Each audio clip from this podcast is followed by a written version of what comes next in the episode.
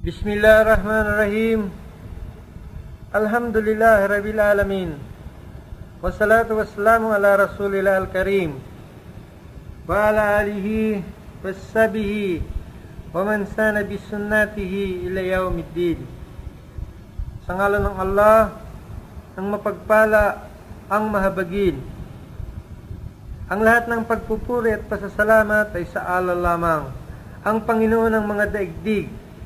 Naway ang kanyang kapayapaan at pagpapala ay mapa sa kanyang huling propeta Muhammad sallallahu alaihi wasallam at sa lahat ng mga propetang nauna sa kanya at sa lahat ng tumatahak sa tuwid na landas hanggang sa huling araw. Mga minamahal na kapatid sa Islam, mga kaibigan at mga panauhin, bilang pandaigdig ang pagbati ng mga Muslim at mga propeta, binabati namin kayo ng Assalamu alaikum warahmatullahi wabarakatuh. Ang kapayapaan ay sumainyo at ang habag at pagpapala ng dakilang Allah ay mapa sa ating lahat. Magandang gabi sa inyong lahat. Ang tatalakayin natin sa gabing ito ay ang sino ang mga tunay na Kristiyano. Ang pamagat na ito ay isang katanungan na kung tutuusin ay mahirap bigyan ng kasagutan. Dahil ang katanungan, ang nagsasalita ay isang Muslim, ngunit ang kanyang tatalakayin o tutukuyin ay sino ang mga tunay na Kristiyano. Ang inaasahan kung tatalakayin ay sino ang tunay na mga Muslim. Bakit mahirap sagutin kung sino ang mga tunay na mga Kristiyano? Sa atin sa Pilipinas ay napag-alaman ko sa record ng Securities and Exchange Commission, ang nakarehistro na sekta ng mga Kristiyano ay mahigit na sa walumpo, sa eighty. Bumibilang ako sa aking kamay, sasabihin ko na Katoliko, Iglesia ni Cristo, Saksi ni Jehovah, Born Again Christian, Sabadista. Hindi ako makabilang sa aking kamay ng sampu man lamang. Ngunit ang nakarehistro ay mahigit na sa eighty. At si Ahmed Deedat, isang scholar, ay nagpahayag na sa South Africa o sa Africa, ang denominasyon o sekta ng mga Kristiyano ay binubuo ng dalawang libong sekta sa Afrika. Imagine kung kaano karami ang lumabas ng mga grupo ng mga Kristiyano. Dalawang libo sa Afrika lang. Siguro kung susumahin natin, maaaring doble o limang libo sa buong mundo ang sekta o pangkat ng mga Kristiyano. So, saan dito sa libu-libong ito natin hihimayin at pipiliin kung sino ang tunay na mga Kristiyano? Kung titingnan mo ang bawat isa sa kanila ay nagsasabing nandito ang katotohanan at bawat isa ay nagsasabing nandito ang kaligtasan. Ang bawat isa ay naghahatakan ng tinatawag na mga convert sa kani-kanilang sekta at bawat isa ay nagnanais na lumago ang kanilang miyembro. Kung ako ay isang Muslim at pag-aaralan ko ang Kristyanismo, alin sa libu-libong ito ang pipiliin ko? Lubhang napakahirap. Bawat isa sa kanila ay nananangan na nasa kanya ang kaligtasan. Halimbawa, sinasabi ng ating mga kababayan na sinasabi nila ng Iglesia ni Cristo na tanging sila lang ang maliligtas. At ang sino mang nasa labas ng kanilang sekta ay walang kaligtasan at mapupunta sa kaparusahan. Sa mga Muslim, ang mga Kristiyano ay hindi tinuturing na karibal. Ang Islam, kung tutuusin natin, ang Kristyanismo ay hindi niya itinuturing na katunggali o hinahamon na pananampalataya na nag-uunahan na makakuha ng maraming miyembro. Dahil hindi ito labanan o kompetisyon na katulad ng isang produkto na para ikaw ay makapagbenta, kailangan siraan mo yung kabilang produkto para ikaw ay makabenta at purihin mo ang sayo. Sapagkat higit sa ano pa mang pananampalataya dito sa mundo, ang Kristyanismo ang pinakamalapit na pananampalataya sa mga Muslim at sa Islam. Higit pa na malapit, gayon din naman sa mga Hudyo at sa pananampalatayang Judaismo. Bakit? Dahil kung babasahin natin ang banal na Quran na siyang huling aklat o revelasyon ng Allah Subhanahu wa Ta'ala, ang ibig sabihin ng Quran, ang babasahin magpakailanman, ito ang huling aklat na ibinigay ng Allah Subhanahu wa Ta'ala, one-third or thirty-three percent o tatlumput tatlong bahagdan ng nilalaman ng aklat na ito ay tumutukoy at bumabanggit sa mga Kristiyano at sa mga Hudyo. At dito ay binabanggit kung sino ang mga Kristiyano na kumikilala at tumatanggap sa katotohanan. Gayon din naman ang mga Kristiyano na natatakpan ang kanilang isipan at nagtatakwil sa katotohanan. Gayon din naman ang mga Muslim ay hindi tumututol sa kanilang pagpapalaganap ng Islam tungkol sa katauhan ni Hesukristo. Hindi. Kung nagpapahayag ang mga Kristiyano tungkol sa kanilang pananampalataya, kumukumpara at naghahambing sa Islam, one hundred percent kung sila ay pupunta sa mga Muslim at magtuturo ng Kristyanismo, ay masasabi nila na si Muhammad ay impostor, na si Muhammad ay hindi tunay na propeta, at ang kanyang dalang mensahe ay kanya lamang gawa-gawa.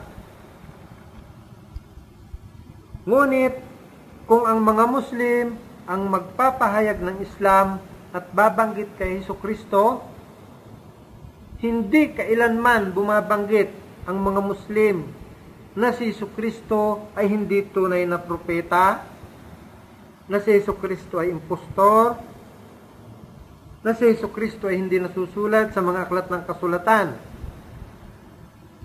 So, dalawang magkaibang bahagi, magpalaganap ang mga Muslim ay ang pumuri kay Hesukristo, ang kumilala sa Kanya, ang gumalang sa Kanya, ang tumanggap sa Kanya, ang magmahal sa Kanya, at ipahayag sa buong mundo na ang mga Muslim ay hindi antikristo at kami ay kumikilala at tumatanggap kay Hesukristo.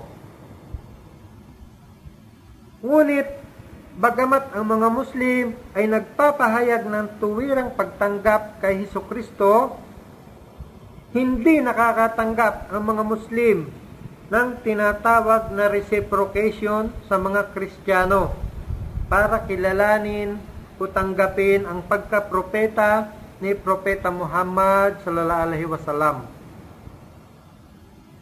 So, makikita nyo dyan mga brothers, at mga panauhin na iba ang paraan ng pagpapahayag ng mga Muslim.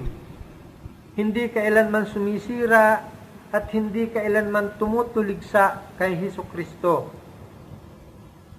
So, ang katanungang muli, sino ang tunay na mga Kristiyano? Sa Bible Dictionary ay hindi binabanggit kung ano ang kahulugan o definition ng Christian. So, ang ginawa ko mga kapatid at mga panauhin ay kumuha ako ng Oxford and Webster Dictionary. at tiningnan ko kung ano ang kahulugan ng salitang Christian. Christian, mula sa pangalan ni Jesucristo. So doon ay binabanggit sa salitang Christian na one who professes the teaching of Jesus Christ. Sino man na nagpapahayag sa mga pagtuturo ni Jesucristo. Alam nyo mga panauhin at mga kapatid, doon sa explanation na yon sa dictionary, hindi ako kontento. Hindi ako nabigyan ng kasiyahan. Kasi ang sinasabi dyan, one who professes, yung nagpapahayag lamang. Ang inaasahan ko, ang definition ay one who practices. One who make it a point na masunod niya at mabigyan niya ng buhay sa kanyang sarili kung ano ba talaga ang tunay na pagtuturo ni Jesucristo. Kung ikaw ay nagpapahayag lamang ng mga pagtuturo, ngunit hindi mo ginagawa ang tunay na turo ni Jesucristo, papaano kang masasabing tunay na Kristiyano? Katulad halimbawa sa ating sa Pilipinas, kung kayo ay tagahanga ni Nora Aunor, ang tawag sa iyo ay Noranyan. Kaya naman lahat ng pelikula ni Nora Aunor ay iyong sinusundan at sinusubaybayan at pinanunood. At gayon din naman kung tagahanga kayo ni Vilma, ang tawag sa inyo ay Vilmanyan. Kaya naman lahat ng kanyang pelikula ay inyong sinusubaybayan at pinanonood. Kung kayo ay tunay na Kristiyano, ang tawag sa iyo na tagasunod ni Jesucristo ay Christian. Ibig sabihin, tagasunod ni Jesucristo, tagasubaybay ni Jesucristo. Ngayon, tingnan nga natin kung sumusubaybay at sumusunod ang mga Kristiyano sa pagtuturo ni Jesucristo. Ang katanungang ito ay hindi dapat talakayin ng mga Muslim, kundi ang dapat tumalakay ay ang mga Kristiyano. Ang dapat naming talakayin ay sino ang tunay na mga Muslim.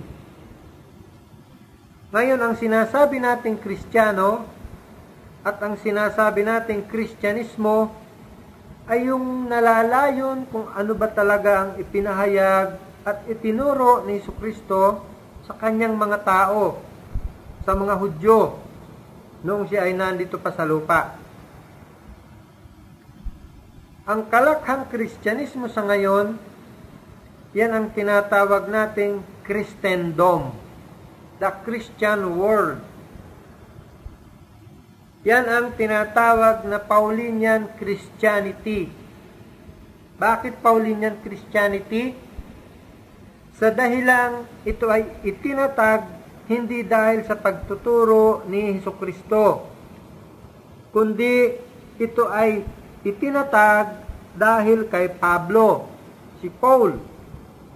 Bakit? Dahil dito sa Biblia na sinasabi natin, mayroon ditong tinatawag na bagong tipan at lumang tipan.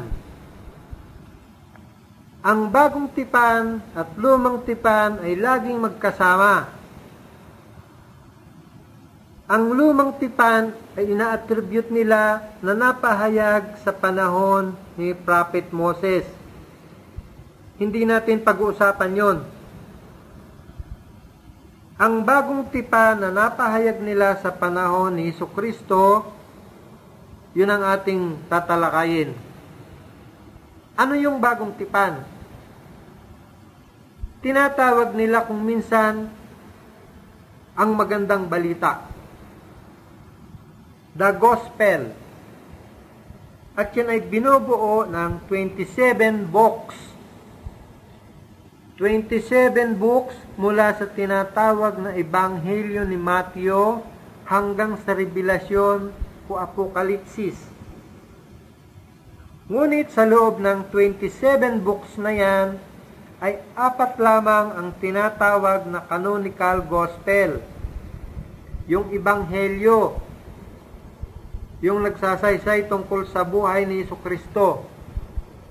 Ang Ebanghelyo ayon kay Mateo, ang Ebanghelyo ayon kay Lucas, ang Ebanghelyo ayon kay Marcos, ang Ebanghelyo ayon kay Juan. twenty-seven books ang laman ng libro. Saan galing yung twenty-three books? Hindi yan tinatawag na Ebanghelyo, kundi ang kalakhan nito ay nagmula at nanggaling sa tinatawag na mga apostola o mga sulat at kalatas ni San Pablo Apostol. Diyan mo makikita yung mga sulat niya sa mga taga-Roma. Andyan yung sulat niya sa mga taga-Galacia. Andyan yung sulat niya sa mga taga-Korinto. At ang lahat ng mga ito ay hindi galing kay Hesukristo. twenty-three books na hindi Ebanghelyo over twenty-seven books, sa lahat ng laman nito, lumalabas na eighty-five percent ng tinatawag na bagong tipan ay hindi galing kay Hesukristo, kundi ang kalakhan nito ay nagmula at nanggaling sa pagtuturo ni San Pablo, ni Paul. Kaya nga ang Kristyanismo ay natatag hindi dahil kay Hesukristo, kundi dahil kay Pablo. Yan ang tinatawag na Paulinian Christianity. Yan ang sinusunod ng karamihang Kristiyano sa ngayon, ang Paulinian Christianity. Kaya mayroong isang scholar na Amerikano, si Michael Hart, na gumawa ng isang aklat at inilista niya kung sino ba ang tinatawag na one hundred outstanding men in history. Yung isang daang tao na pinakamataas o pinakatampok sa kasaysayan ng mundo. Inilagay niya doon si Pablo na pangalawa. At ang kanyang tinatawag na Diyos at tagapagligtas na si Hesukristo ay inilagay lamang niya na pangatlo. Imagine, he is a Christian. Kristiyano siya. Ngunit hindi niya inilagay na number one ang kanyang iniidolong si Hesukristo, kundi inilagay lamang niya na number three. At ang inilagay niya na number one ay si Propeta Muhammad sallallahu alaihi wasallam. Bakit niya inilagay yon? Hindi dahil sa sinuhulan ng mga Muslim si Michael Hart, hindi dahil sa binigyan siya ng pera, o binigyan siya ng kayamanan, o binigyan siya ng karangalan, kundi dahil sa kanyang pag-aaral ay napatunay, napatunayan niya na ang Kristyanismo ay nabuhay sa mga pag-aaral at mga pagtuturo ni Pablo. Hindi ang kanyang dinidiyos na si Hesukristo. Tolerant ang Islam sa mga relihiyon, lalong-lalo na sa mga Kristiyano. This is the book of Michael Hart, the one hundred ranking most influential person in history. Very tolerant o pinapayagan ang ibang pananampalataya, lalo na ang mga Kristiyano. Maraming encounter ang nangyari sa panahon ni Propeta Muhammad sallallahu alaihi wasallam, na nakanig niya at nakadao pang palad niya ang mga Kristiyano. At ang mga Kristiyanong ito sa karamihan ay masasabi nating tumatanggap sa katotohanan at nagpapahayag ng sinasabi ni Propeta Muhammad sallallahu alaihi wasallam. Una, noong si Propeta Muhammad sallallahu alaihi wasallam ay bata pa, at siya ay nakasama ng kanyang tiyo na si Abu Talib na bumiyahi papuntang Syria. At sa daan sila ay huminto at namahinga. At doon ay may lumapit kay Abu Talib na isang Kristiyano. Ang Kristiyanong ito ay isang monk, munako. Pag sinabi nating munako, siya ay marunong at nagtataglay ng karunungan tungkol sa mga aklat ng kasulatan o revelasyon na ipinahayag noong una pa. Ang pangalan niya ay Bahira, at pagkakita niya kay Propeta Muhammad sallallahu alaihi wasallam ay binigyan niya ng paalala si Abu Talib na huwag pabayaan si Propeta Muhammad, sapagkat sinabi niya na ang taong ito ay propeta. Bakit? Dahil ang mga Kristiyanong ito noon na nabubuhay dito sa Arabian Peninsula, sila ay kumikilala na mayroon pang darating o susunod na propeta pagkatapos ni Jesucristo. At yan na nga ang katauhan ni Propeta Muhammad sallallahu alaihi wasallam. Dahil ang sabi ni Bahira, may nagtatangka ng mga Hudyo na siya ay saktan. Kailangan bigyan siya ng kapinsalaan. Kaya sinabi niya na pangalagaan mabuti si Propeta Muhammad sallallahu alaihi wasallam.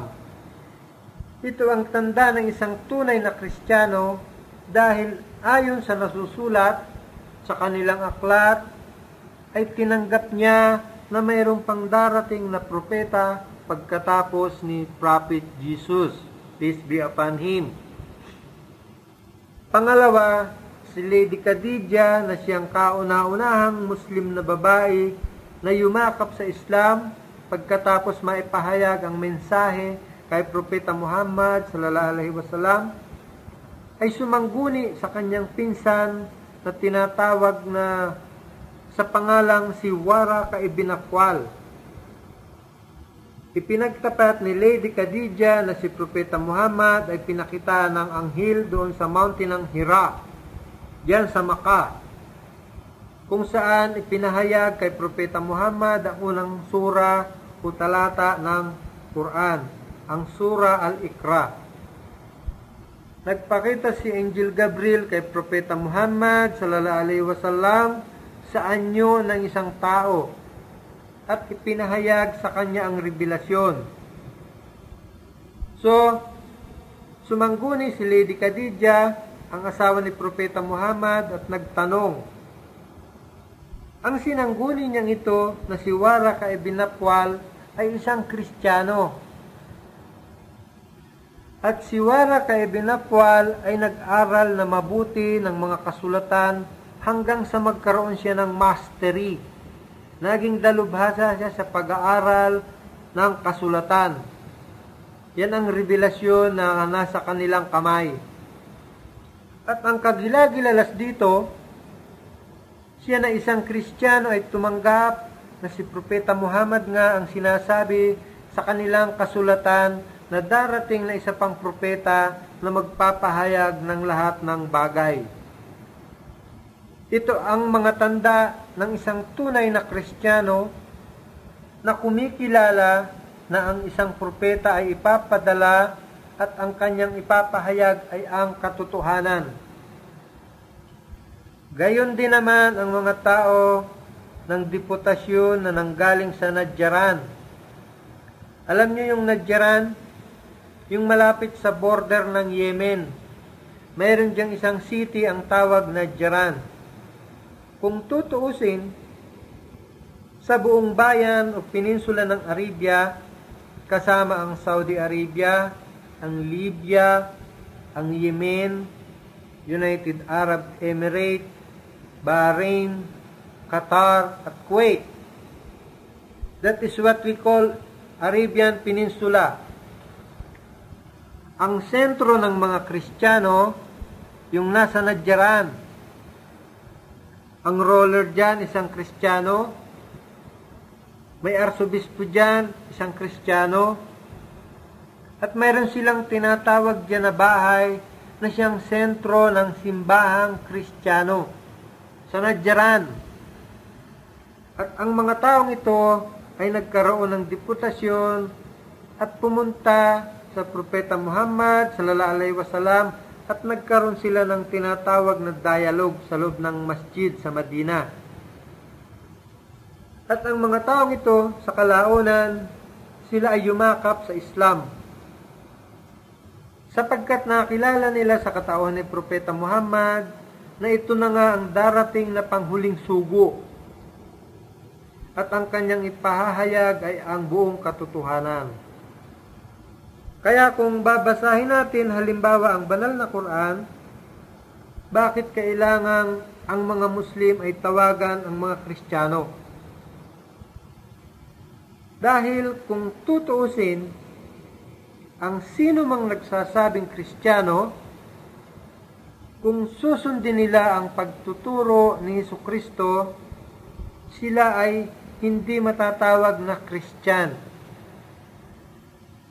kundi ang sumusunod kay Jesucristo ay tinatawag na mga Muslim. Una, yumayakap sila sa pananampalatayang Kristyanismo, samantalang ang pananampalatayang Kristyanismo ay hindi binabanggit sa Biblia na ang pananampalatayang ibinigay niya sa mga tao ay Kristyanismo. At hindi rin binabanggit ng Diyos na maawain at mahabagin na ang ibinigay niyang pananampalataya kay Jesucristo ay Kristyanismo. So, kung kayo ay isang Kristiyano na ang dinadala ay Kristyanismo, kailangan nating suriin. Ito kayang pananampalatayang ito ay ibinigay ni Jesucristo? At ibinigay ng Diyos kay Jesucristo? At kung ako ay sumusunod kay Jesucristo, ang tawag kaya sa akin ay Kristiyano? Si Jesucristo kailanman ay hindi tumawag sa kanyang mga disipulo na Kristiyano. Hindi niya tinawag ang kanyang sarili na Kristiyano, kundi ang salitang Kristiyano ay nababanggit lamang ng tatlong beses sa loob ng bagong tipan, at ito ay ibinigay ng mga kaaway, hindi nang tinatawag ng mga tagasunod. Ngayon, kung babasahin natin ang banal na Quran, ito ang sinasabi ng Allah subhanahu wa ta'ala tungkol sa mga tao ng kasulatan. Sinasabi ng Allah subhanahu wa ta'ala, ipagbadya, ipagbadya mo Muhammad sa mga angkan ng kasulatan. Ang tinatawag dito na angkan ng kasulatan o ahilal kitab ay ang tinatawag na mga tao na tumanggap ng revelasyon. Kapag sinabi nating tumanggap ng revelasyon, ang pinatutungkulan nito ay ang mga Hudyo at ang mga Kristiyano, sapagkat sila ang tumanggap ng Torah o mga batas ni Moises, at sila din ang tumanggap ng Ebanghilyo o, o Injil, Ebanghilyo ni Jesus. So, binibigyan ng isang mabuting paggalang ng Quran ang mga Hudyo at mga Kristiyano, dahil tinawag silang umangaangka ng kasulatan. Kayo ay tumanggap ng revelasyon. Halina kayo't makipagkasundo sa amin. So, ang layunin ng mga Muslim, bakit tinatawagan ang mga Kristiyano? Hindi para ga- gawing katunggali o karibal, kundi ang layunin upang tawagan sila na tayo ay magkaroon ng pagkakaunawaan, pagkakasundo. Sa anong bagay? Ang Allah subhanahu wa ta'ala ang nagsabi, na sumamba lamang tayo sa nag-iisang si Allah, at huwag tayong magtaguri ng ano pa mang katambal sa Allah, at walang sino man sa atin ang kukuha pa ng ibang Panginoon maliban sa Allah. Ngunit kung sila'y magsitalikod, ang mga Hudyo at mga Kristiyano, kayo'y magsipagsabi ng mga Muslim na kayo ang saksi, na kayo ang sumusunod at tumatalima sa Allah. So, ngayon, pwede nating mapag-usapan ang mga tunay na Kristiyano. Saan sila naroon ngayon?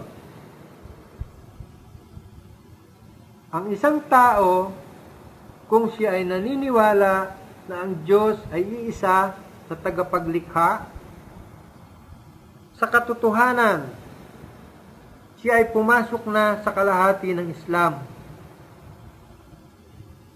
Sapagkat ang tunay na pagtuturo ni Jesucristo ay hindi para sambahin siya. Ang pagtuturo ni Jesucristo ay hindi para sambahin siya, kundi itinuturo ni Jesucristo na sambahin lamang ang nag-iisang Diyos na ating tagapaglikha. At ako ay maraming beses na nagtataka. Mayroon akong mga nakakausap na mga Kristiyano na nagsasabi, alam mo kabayan, ako'y Kristiyano. Ngunit hindi ako naniniwala na tatlo ang Diyos. Alam mo kabayan, ako'y Kristiyano. Ngunit hindi ako naniniwala na si Jesucristo ay Diyos. Alam mo kabayan, ako'y Kristiyano. Ngunit hindi ako naniniwala sa Santa Trinidad. Bagamat siya ay Kristiyano, ito ay tatak ng isang tunay na Kristiyano dahil siya ay sumusunod sa tunay na pagtuturo ni Jesucristo. At kung susunod lamang ang lahat na Kristiyano sa tunay na pagtuturo ni Jesucristo, walang pagsala na silang lahat ay Muslim. Dahil ang ibig sabihin ng Muslim ay ang mga taong sumusunod, tumatalima at sumusuko sa Allah subhanahu wa ta'ala. Ngayon, saan naligaw ang mga Kristiyano? Sa dalawang bagay. Una, sinira nila ang tinatawag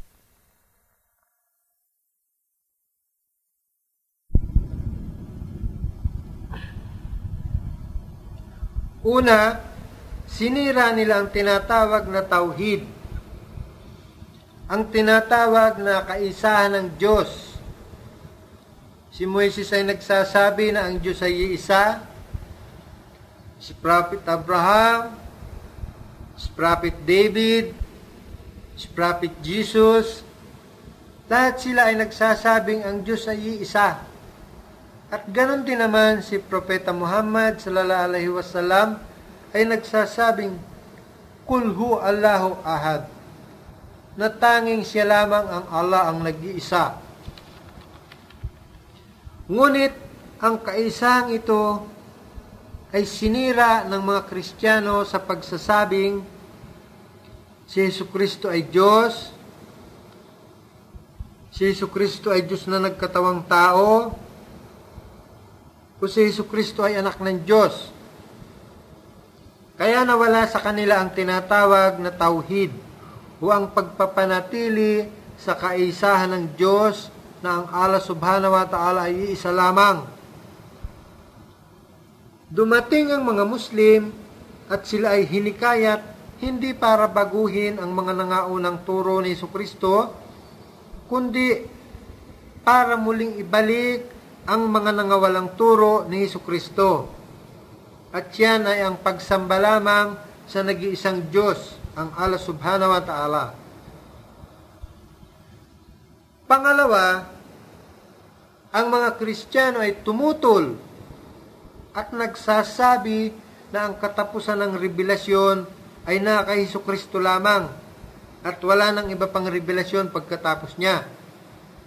Wala nang iba pang propeta na susunod sa kanya at ang tanging kaligtasan lamang ay nasa kanya. Ngayon ang tanong, kung ang kaligtasan ay nasa Kristyanismo lamang at kay Jesucristo lamang, papaano naman ang mga taong ipinanganak at nangamatay na bago pa dumating si Jesucristo? Sila ba'y walang kaligtasan? Si Prophet Moses ay hindi Kristiyano. Sa makatuwid, wala rin siyang kaligtasan? Si Prophet Abraham ay hindi Kristiyano. Sa makatwid, wala rin siyang kaligtasan. Ganun ba? Kaya ang tunay na kaligtasan ay ang pagkilala lamang sa nag-iisang Diyos na mahabagin at maawain, na siyang itinuturo ng lahat ng mga propeta. Sa pagtuturo ni Jesucristo sa Mark chapter twelve verse twenty-nine, ang Diyos ay iisa. Sa pagtuturo ni Propeta Muhammad sallallahu alaihi wasallam sa chapter one twelve, ang Diyos ay isa. Sa makatuwid, ang pagtuturo ni Jesucristo ay tinatanggap at tinutupad ng mga Muslim. Kung tutuusin, ang mga Muslim ang matatawag na tunay na mga Kristiyano, sapagkat hindi sila sumalansang sa mga itinuturo ni Jesucristo. Pangalawa, ang pagdarasal ng mga Muslim ay katulad din ng ginagawa na pag, pagdarasal ni Jesucristo at ng kanyang mga disipulo. Paano nagdarasal si Jesucristo? Siya ay nagpapatira pa sa lupa, Mateo twenty-six thirty-nine. Katulad din naman ng mga propetang nauna sa kanya, katulad ni Prophet Joshua, Prophet Abraham, Prophet Moses, Prophet Jesus, at Prophet Muhammad, sumakanila nawa ang kapayapaan. Silang lahat sa kanilang pagdarasal, sila ay nagpapatira pa sa lupa. Sino sa mga Kristiyano sa ngayon kung magdasal ay nagpapatira pa sa lupa? Bilang tanda na siya ay tagasunod ni Jesucristo. Ang mga Katoliko ba? Ang mga Iglesia ni Kristo ba? Ang mga born again ba? Sino? Kundi ang mga nagpapatira pa sa lupa ay ang mga Muslim. Sa makatuwid, ang mga Muslim ang tunay na tagasunod ni Jesucristo. Kaya kung ikaw ay tunay na tagasunod ni Jesucristo, kailangang sumunod ka sa pagtuturo ni Jesucristo. Yan ang tinatawag nating practicing Christian, not professing Christian. Kasi kung nagpapahayag ka lang na ikaw ay Kristiyano, ngunit salungat ka sa itinuturo ni Jesucristo, hindi ka matatawag na tunay na Kristiyano. Pangatlo, si Jesucristo ay nag-ayuno. Yan ay nasusulat sa Matthew chapter four verse two. Sino sa mga Kristiyano sa ngayon ang nag-aayuno ng apat na pung araw o isang buwan o dalawang linggo? Ang mga born again ba? Ang mga Iglesia ni Kristo ba? Ang mga Sabadista ba? Sino? Ang nag-aayuno ng isang buwan o higit pa na tinatawag naming optional o sunnah ay ang mga Muslim. Ang mga Muslim ay nag-aayuno sa buwan ng Ramadan bilang pagsunod na rin sa ginagawa ni Jesucristo, peace be upon Him. Kung ikaw ay tunay na Kristiyano, ay kailangang mag-ayuno ka tulad ng ginagawa ng iyong tagapagligtas. Ngunit nakikita natin ngayon, isa man sa mga Kristiyano ngayon ay wala. Ang mga Muslim ang nag-aayuno. Sa makatuwid, ang mga Muslim ang dapat na tawaging Kristiyano, sapagkat kami ang tunay na sumusunod at tumatalima sa pag-uutos ni Jesucristo, peace be upon Him. Gayon din naman, ang iba pang ginagawa ng mga Muslim ay ayon sa pagtuturo ni Jesucristo. Ang pagtutuli halimbawa ay siya ring ginagawa ng mga Muslim. Ngunit ang Kristyanismo na itinuturo ni Pablo, ni Paul, ay alisin ang pagtutuli. Kaya marami sa mga Kristiyano sa ngayon ang hindi nagpapatuli dahil hindi obligado Hindi obligado sa kanila ang magpatuli. Dahil sinabi ni Pablo sa Galatia chapter five verse two, kung kayo ay magpapatuli ay wala kayong mapapakinabang.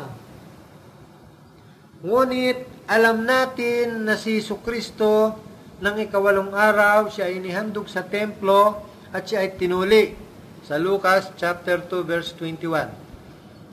Marahil ang mga Pilipino ay nagpapatuli dahil tayo ay nakakuha ng Islam sa Pilipinas na nandoon na noon pa bago pa dumating ang mga Kastila na siyang nagdala ng Kristyanismo.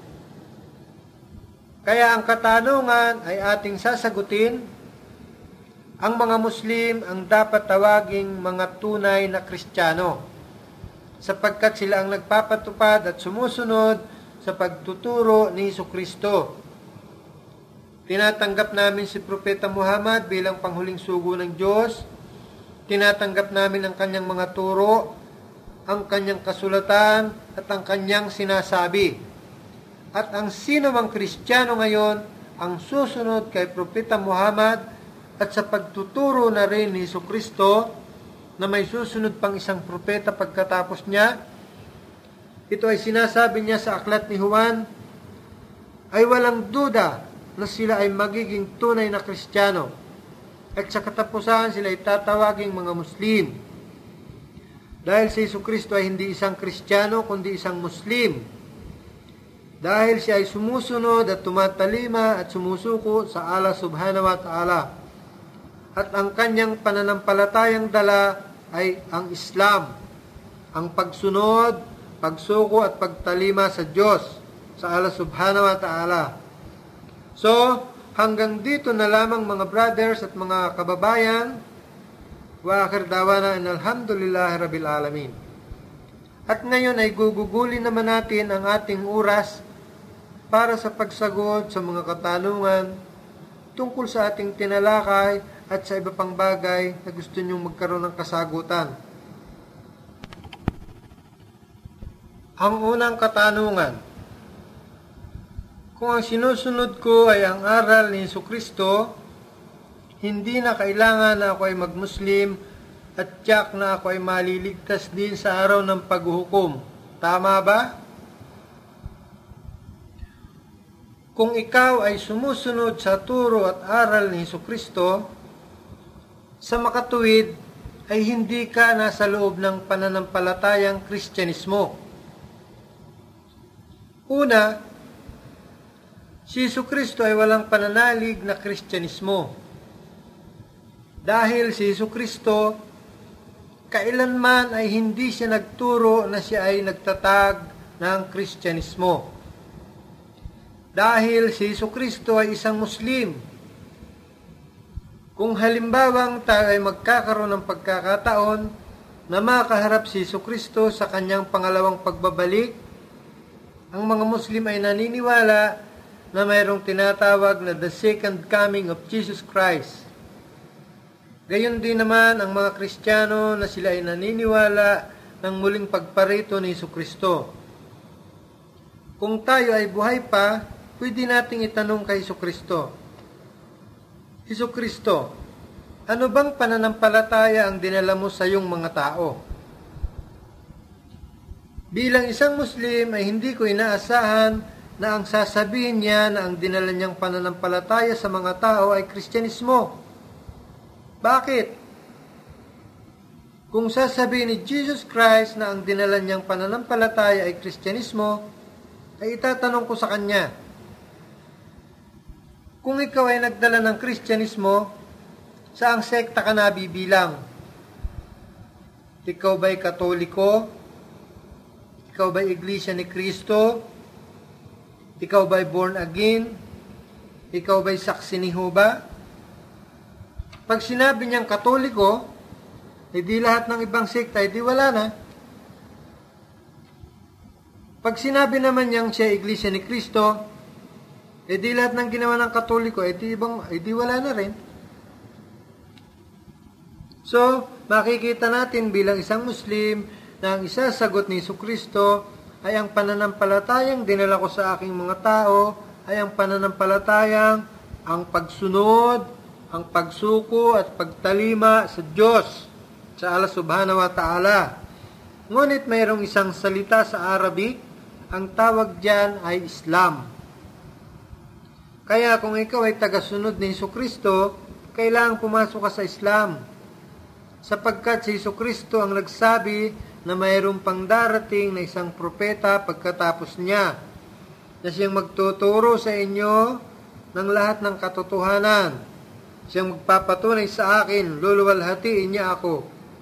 Ito ay nasusulat sa ibang sa Biblia, sa Ebanghelyo ni Juan.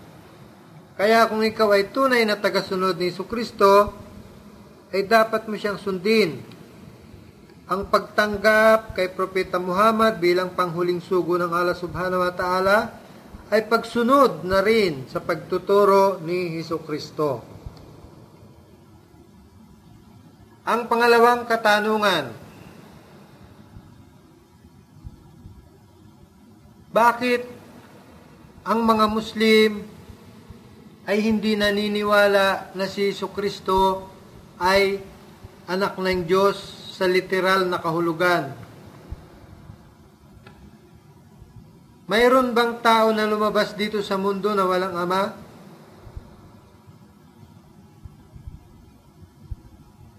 Si Jesucristo ay hindi dapat ituring na anak ng Diyos sa literal na kahulugan. Ang salitang anak ng Diyos ay isang patalinghagang katawagan sa mga taong malalapit sa Diyos. Ang salitang anak ng Diyos ay nababanggit sa Biblia ng ilan lamang beses. Ang salitang anak ng tao ay binabanggit sa Biblia ng eighty-one times. Ang tawag ni Jesucristo sa kanyang sarili ay anak ng tao, anak ng tao, anak ng tao. Ang salitang anak ng Diyos ay ibinigay ng ibang tao. At siya sa kanyang sarili ay ayaw niyang tanggapin na siya ay anak ng Diyos. Lucas chapter four verse forty-one.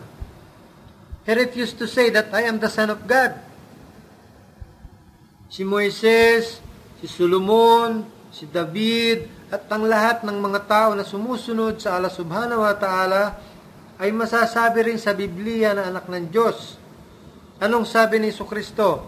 Mapapalad ang mapagpayapa sapagkat sila'y tatawaging mga anak ng Diyos. Matthew chapter five verse nine. Hindi yan literal. Yan ay metaphorical na ang sino man na sumusunod sa Allah Subhanahu wa Ta'ala ay tinatawag na anak ng Diyos. Kaya si David ay tinawag na anak ng Diyos, si Abraham ay tinawag na anak ng Diyos, si Solomon ay tinawag na anak ng Diyos. Ito ay patalinghagang pagsasabi na ang sino mang malapit at sumusunod sa Allah Subhanahu wa Ta'ala ay tinatawag na anak ng Diyos. Maliban diyan, hindi tinatanggap ng mga Muslim na si Jesucristo ay literal na anak ng Diyos. Dahil ang Allah Subhanahu wa Ta'ala ay walang sex o kasarian. Dahil kung magkakaroon siya ng anak, sa makatuwid kailangan niya ang asawa.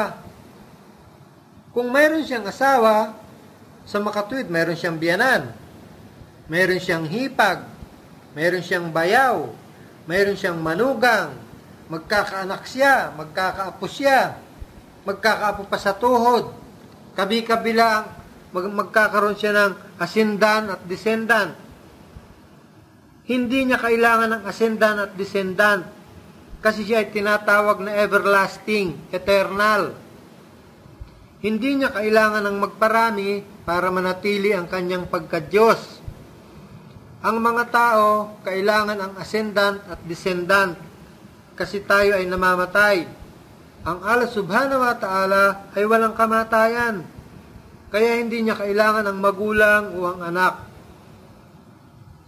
Sa Biblia, sa Bagong Tipan, ay mababasa natin na si Jesucristo ay tinatawag na anak ni David, na anak ni Abraham, na anak ng Diyos, at anak ni Joseph.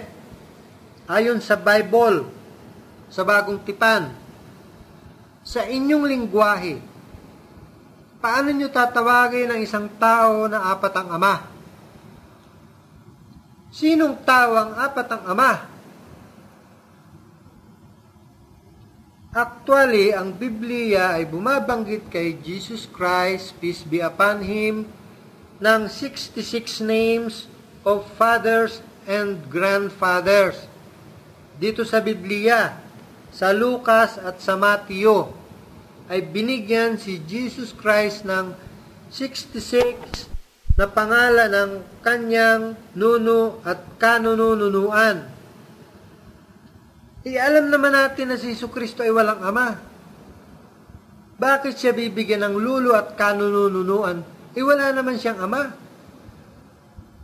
At alam nyo, sa sixty-six name of grandfathers, si Jesus Christ ay sinasabing the supposed son of Joseph. E alam naman natin, hindi naman si Joseph ang ama ni Jesus Christ. So, sa makatuwid, hindi natin dapat bigyan ng salitang siya ay anak ni Abraham o anak ni David dahil wala naman talaga siyang ama. Ang sabi ng mga Muslim, he is Ibnu Maryam. Siya ay anak ni Maria. Bakit? Dahil ang genealogy na dapat nating tingnan ay kung saan siya nag-ugat sa lahi ng kanyang ina. Dahil wala naman talaga siyang tao na ama. Wala siyang biological father. Kaya ang mga Muslim, kailanman ay hindi nagsasabi na si Jesus ay Ibn Allah o the Son of God, kundi siya ay the Son of Mary. Historically, talagang tinawag siyang anak ng Diyos. Ngunit hindi literal ang pakahulugan doon. Ang pananaw ng Islam ay very simple. Bismillahirrahmanirrahim. Inna makala isa, inna lahi kamatali adama. Kala kaming turabin, kumakalalahu kun kayakon. Very simple. The similitude of Jesus for Allah is like of Adam. He created him from the dust and Allah says be and he was. Kung nalikha ng Allah si Nabila Isa, alayhi salatu salam, mula sa babae, si Jesus Christ, hindi yan imposible. Nalikha niya nga itong galing sa lupa, galing sa wala, di ba? To create Jesus out of a woman is very simple for God. E ngayon nga, mga test tube baby nagagawa. Ngayon, ang siyensya ngayon, hindi yan imposible. So, kaya ang pagturing kay Jesus bilang anak ng Diyos, literally, o Diyos mismo, hindi dapat, sapagkat pinabababa natin ang kapangyarihan ng Diyos na tagapaglikha ng mundo. Ang Diyos ay makalilikha ng anumang bagay sa paraang gusto niya. Tingnan mo, si Adam is created out of nothing, from the dust. Kung ikukumpara mo si Jesus at si Adam, malayo. Bakit? Si Adam walang pinanggalingan, walang nanay, walang tatay. E si Jesus, nanay meron, tatay lang ang wala. E itong isa, walang nanay, walang tatay. Mas imposible yun, di ba? So kung impossibility ng pagkatawang pag-uusapan, wala yan. Kasi ang Allah, pag naglikha siya, magsasabi lang siya ng kun, kaya kun. Mangyari nga at magagawa na niya. In other words, ang Allah subhanahu wa ta'ala, to His kudra, His power, He can create one billion Jesus in a twinkling of an eyes. Kung gusto niya. And again, look, si Jesus ay nilikha galing sa babae. Eh si Hasrat Hawa, si Eva, nilikha niya, saan galing? Sa lalaki. Can you imagine? Halos hindi matanggap ng siyensya yan. Paano ba lalabas sa lalaki yung babae? Paano? Kayo nga, isipin nyo. Ibasin nyo sa siyensya yan. Paano? Imposible yan. Nalalabas yung isang tao na galing sa lalaki. Saan? Saan dumaan? Tingnan nyo yan. So ang paglabas ni Jesus Christ ay masyadong natural. Bakit kamo? Eh, babaeng pinanggalingan. Kayo, saan kayo galing? Sa babae rin, di ba? Sinong lumabas sa atin na galing sa lalaki? Wala. Puro tayo galing sa babae. So, hindi special. So, it's also in the Bible, if you read the book of Luke, it's there. Adam is the son of God. Literally, no sir. We have to understand the speeches na nandun sa Biblia. There are metaphorical expression, hyperbolic expression, parable expression, allegorical expression, literal expression, similes. If we understand all of this literally, patay tayo dyan. Kaya sa Islam, si Jesus ay nilikha sa pamamagitan ng salita ng Allah. He is from the Word of God, sapagkat sa walang hanggang kapangyarihan ng Diyos, ng Allah subhanahu wa ta'ala, ang lahat ng bagay ay magagawa niya sa paraang gusto niya. Ang susunod nating katanungan, sa pananampalatayang Kristyanismo na siya tumanda at ayaw niyang paniwalaan ang batayan ng Islam. Ano ba ang kaparusahan niya sa araw ng paghuhukom? Kung siya ay naniniwala kay Prophet Jesus, sa kanyang mga turo, ay nararapat lamang siyang pumasok sa Islam. Sa dahilang hindi naman kaiba ang turo ni Prophet Muhammad sallallahu alaihi wasallam sa turo ni Jesus Christ. Ito ay ginawa lamang kumpleto, lubos, at ang sino mang naniniwala kay Jesus Christ at hindi tinanggap si Prophet Muhammad sallallahu alaihi wasallam ay magkakaroon ng isang mabigat na kaparusahan sa darating ng araw ng paghuhukom. Sa dahilang siya mismo ang nagtatakwil sa sinasabi ni Jesucristo na mayroon pang darating pagkatapos niya. Yan ay nasasaad sa Biblia, ganun din sa Holy Quran. At ang sabi ni Propeta Muhammad sallallahu alaihi wasallam, kung sino man ang naniniwala kay Jesus at pagkatapos ay naniwala sa Kanya, ay higit ang Kanyang gantimpala sa kanino paman. Sa dahilang ipinagpatuloy niya ang paniniwala sa lahat ng mga propeta.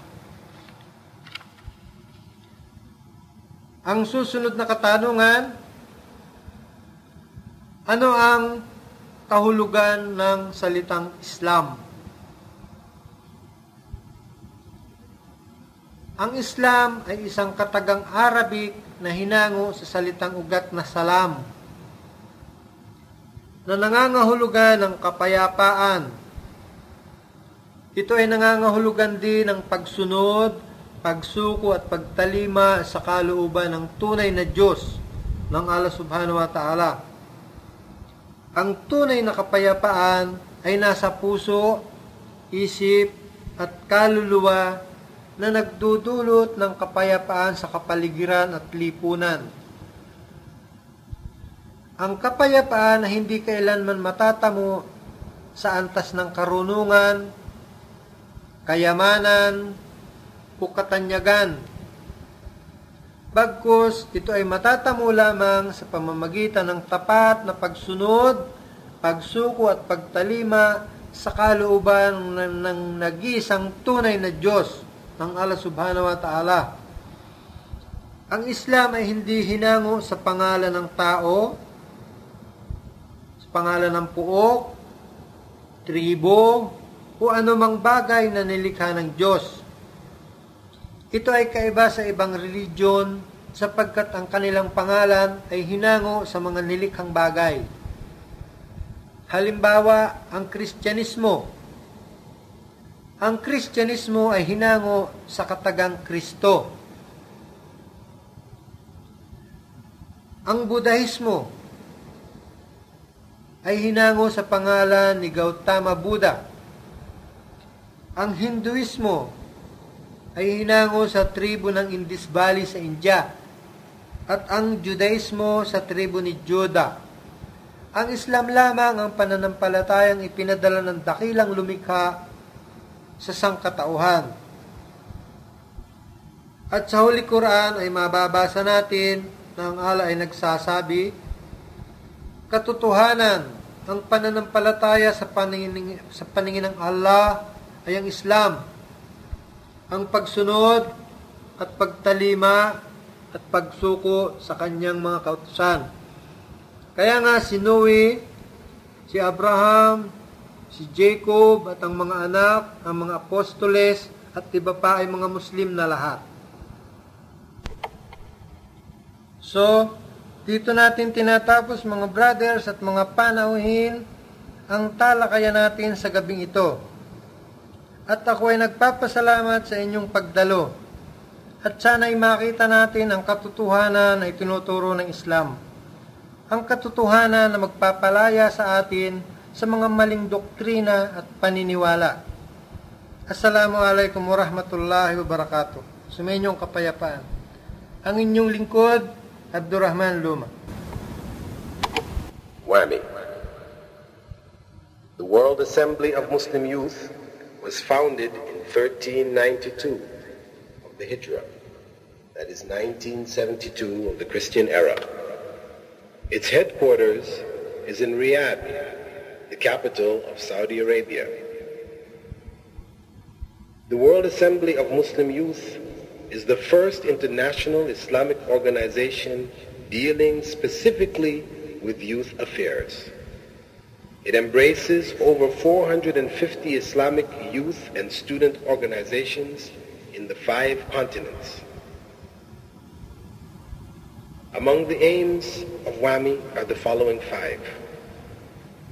One, to serve the true Islamic ideology based on Tawheed, the unity of God.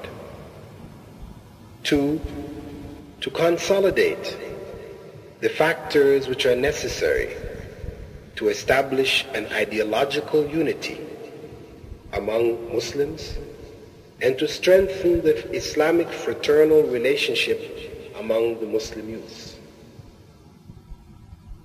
Three, to introduce Islam to the world by using all available means. Four, to support the constructive role of youths and students in developing an Islamic society.